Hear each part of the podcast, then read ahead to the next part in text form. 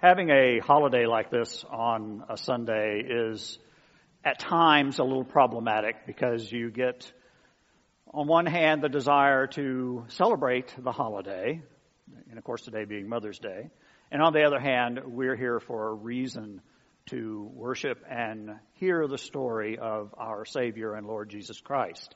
So what to do? Well, I'm going to do both. Um, and first, I'm going to tell you a little story. It's likely to be a really old chestnut of a story, and you've probably heard it before. It's not particularly biblical, um, but it's a cute story. I like it, and since I have the microphone, I get to tell it. But I want to tell it to you because it's special to me on this Mother's Day for all of you. On the day that God created mothers, an angel appeared and said, You're taking an awful lot of time on this one, God. And God said, Have you even read the specifications on this model? He pulls out a spec sheet and hands it to the angel. I mean, she has to be completely washable, but not plastic. Have 180 moving parts, all replaceable. Runs on black coffee and leftovers have a lap that disappears when she stands up, and a kiss that can cure anything from a broken leg to a disappointed love affair. And get this, this is so cool. Six pairs of hands. Well, the angel just kind of shook his head and said, Six pairs of hands. No way. God thought a moment. He said, It's really not the hands that are causing me the problems. It's the three pairs of eyes that the mothers have to have. Wait, said the angel. That's on a standard model? Yep. One pair that sees through closed doors when she asks, What are you kids doing in there? when she already knows. Another here in the back of her head that sees what she shouldn't, but what she has to know about.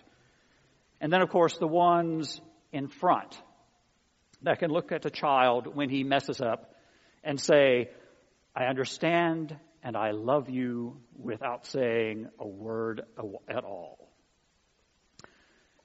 The angel approached God, touched his sleeve, and said, God, please get some rest tomorrow. God says, I can't. I'm so close to creating something so like me. Already I have one who heals herself when she's sick who can feed a family of six on a single pound of hamburger and get a nine year old kid into the shower. At that, the angel started circling the model of the mother very slowly. After a minute, she said, It's too soft. But tough, said God. Just imagine, just imagine what this mother can do and endure. And the angel kind of looked at him sheepishly. Can it um, think? Ah, can it think? of course. But just as importantly, it can reason and compromise, said God. Finally, the angel stopped and bent over the model and touched a single figure across the cheek. There's a leak, she pronounced. I told you you were trying to put too much in this model. That's not a leak, said God. It's a tear. What's it for? Ah, for sadness, disappointment, pain, loneliness, pride, and most importantly, joy. Now, for me, this story is a quite apt description of my own mother. A single mom she was burdened with the enormous task of raising two children, myself and my younger sister, through late childhood and all the way through the terrible teen years. There were ups and downs, of course. Money was very tight, but we got by mostly on her hard, unceasing work for us.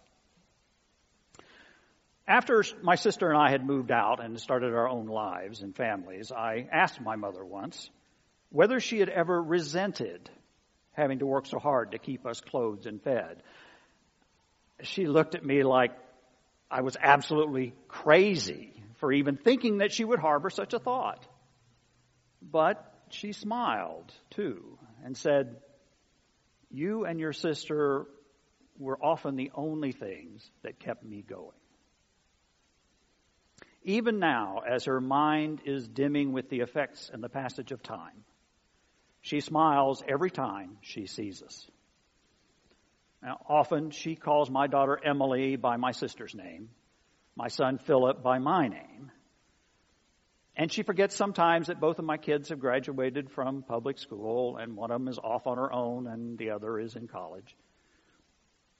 But with the smallest of hints, she does come back with those memories. But the important thing is, is that she still knows, like Jesus knows, that we are her children and that she is our mother. She still knows that we are family. I love my mother with all my heart. And I wish, if I could have one wish, that I could have been more of a help in practical terms when we were growing up. But she did what she felt she was called to do, rarely complaining and never giving us any reason to doubt that she loved us. So today, I want to tell you that Faye Stengler, my mother, is a literal jewel among mothers. And if she were sitting here in the congregation, I would also say to her that I love you and I thank you so very much for everything you did and that you do for us. If you would please join me in a prayer.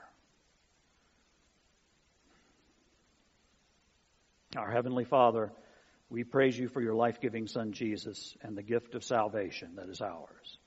We thank you for your love and for love, for the love that we get from our families, our fathers, sisters, brothers, aunts, uncles, but especially on this day from our mothers. Guide them, protect them, and open the way for us to show them how much we appreciate, value, and love them. In Jesus' name, with grateful thanksgiving we pray. Amen. Now, you may have noticed in this little story that the angel had doubts about God's latest creation. Our gospel lesson gives us a picture of people doubting our Savior, Jesus Christ. And last night I attended a play, or actually a musical, at the Christian Youth Theater in Kingwood, or in Humble, excuse me, in Humble a production of The Music Man. And while I was sitting there, unfortunately, rather bored out of my mind, um, it was an okay production. The woman playing Marian was an absolute angel with her voice. I have never heard such a clear, high voice before in a 16 year old. She was wonderful, but you know, it was what it was. But as I was sitting there, I was thinking, this play too, this story is about doubt as well. A flim flam artist comes to town promising all sorts of interesting and exciting things, and eventually everyone in the town, but one, starts to seriously doubt his intentions. And of course, the denouement of the story is that everyone in town suddenly believes him when he actually does produce what he said he was going to do. Very similar to our Lord in Christ. I mean, people doubted him, and yet he produced what we need our salvation, our redemption. But the events in our gospel lesson today occur in the Jerusalem temple and on Solomon's colonnade or porch, or there are several other words for it, uh, during the Feast of Dedication, which we know today is called Hanukkah, or the Festival of Lights. The events told in this verse, or these verses that Trish just read, are a continuation of a previous event in the earlier parts of the chapter, an, an earlier set of teachings where Jesus describes himself as the Good Shepherd, as we just sang. In today's lesson, we find Jesus answering questions again put to him by another crowd. Apparently, his answers generated so as much contention among the listeners as the previous one did. And in that previous discussion, some of the crowd doubted Jesus, accusing him of being possessed by a demon.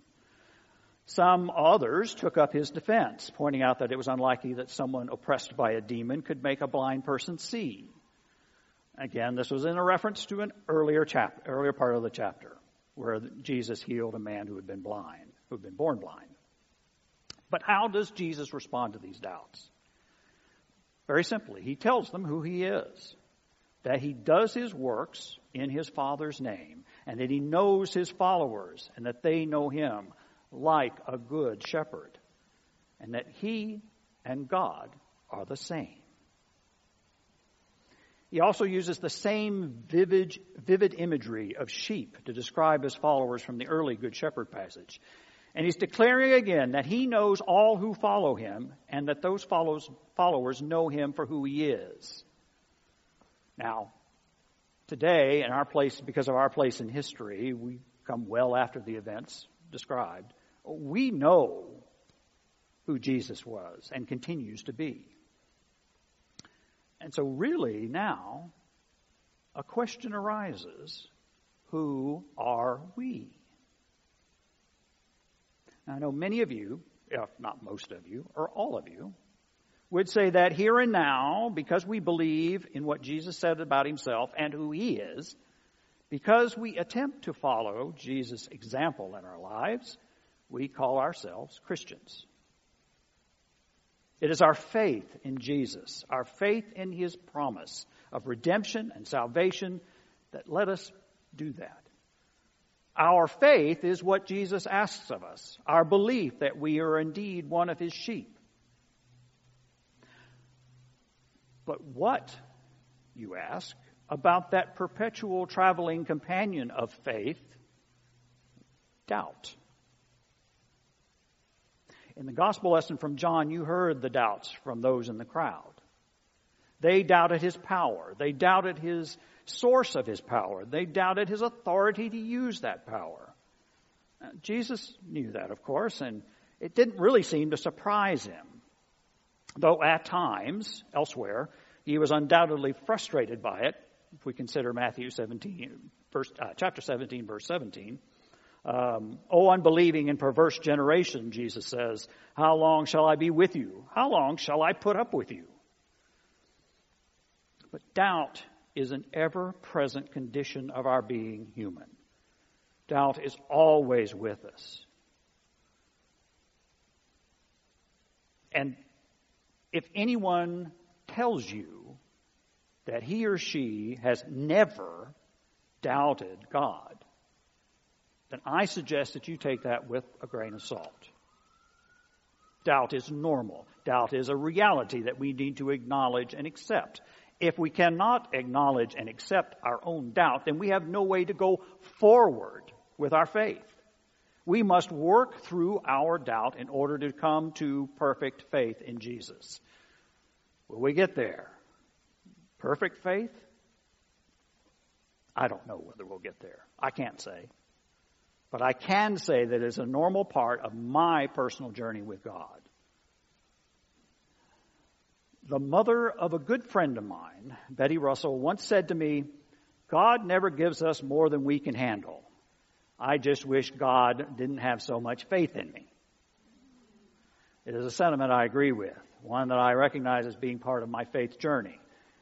Every time I attempt to create a sermon, every time I utter a prayer, every time I read through the Bible, every time I walk out my door trying to be confident that Jesus is beside me, I have doubts.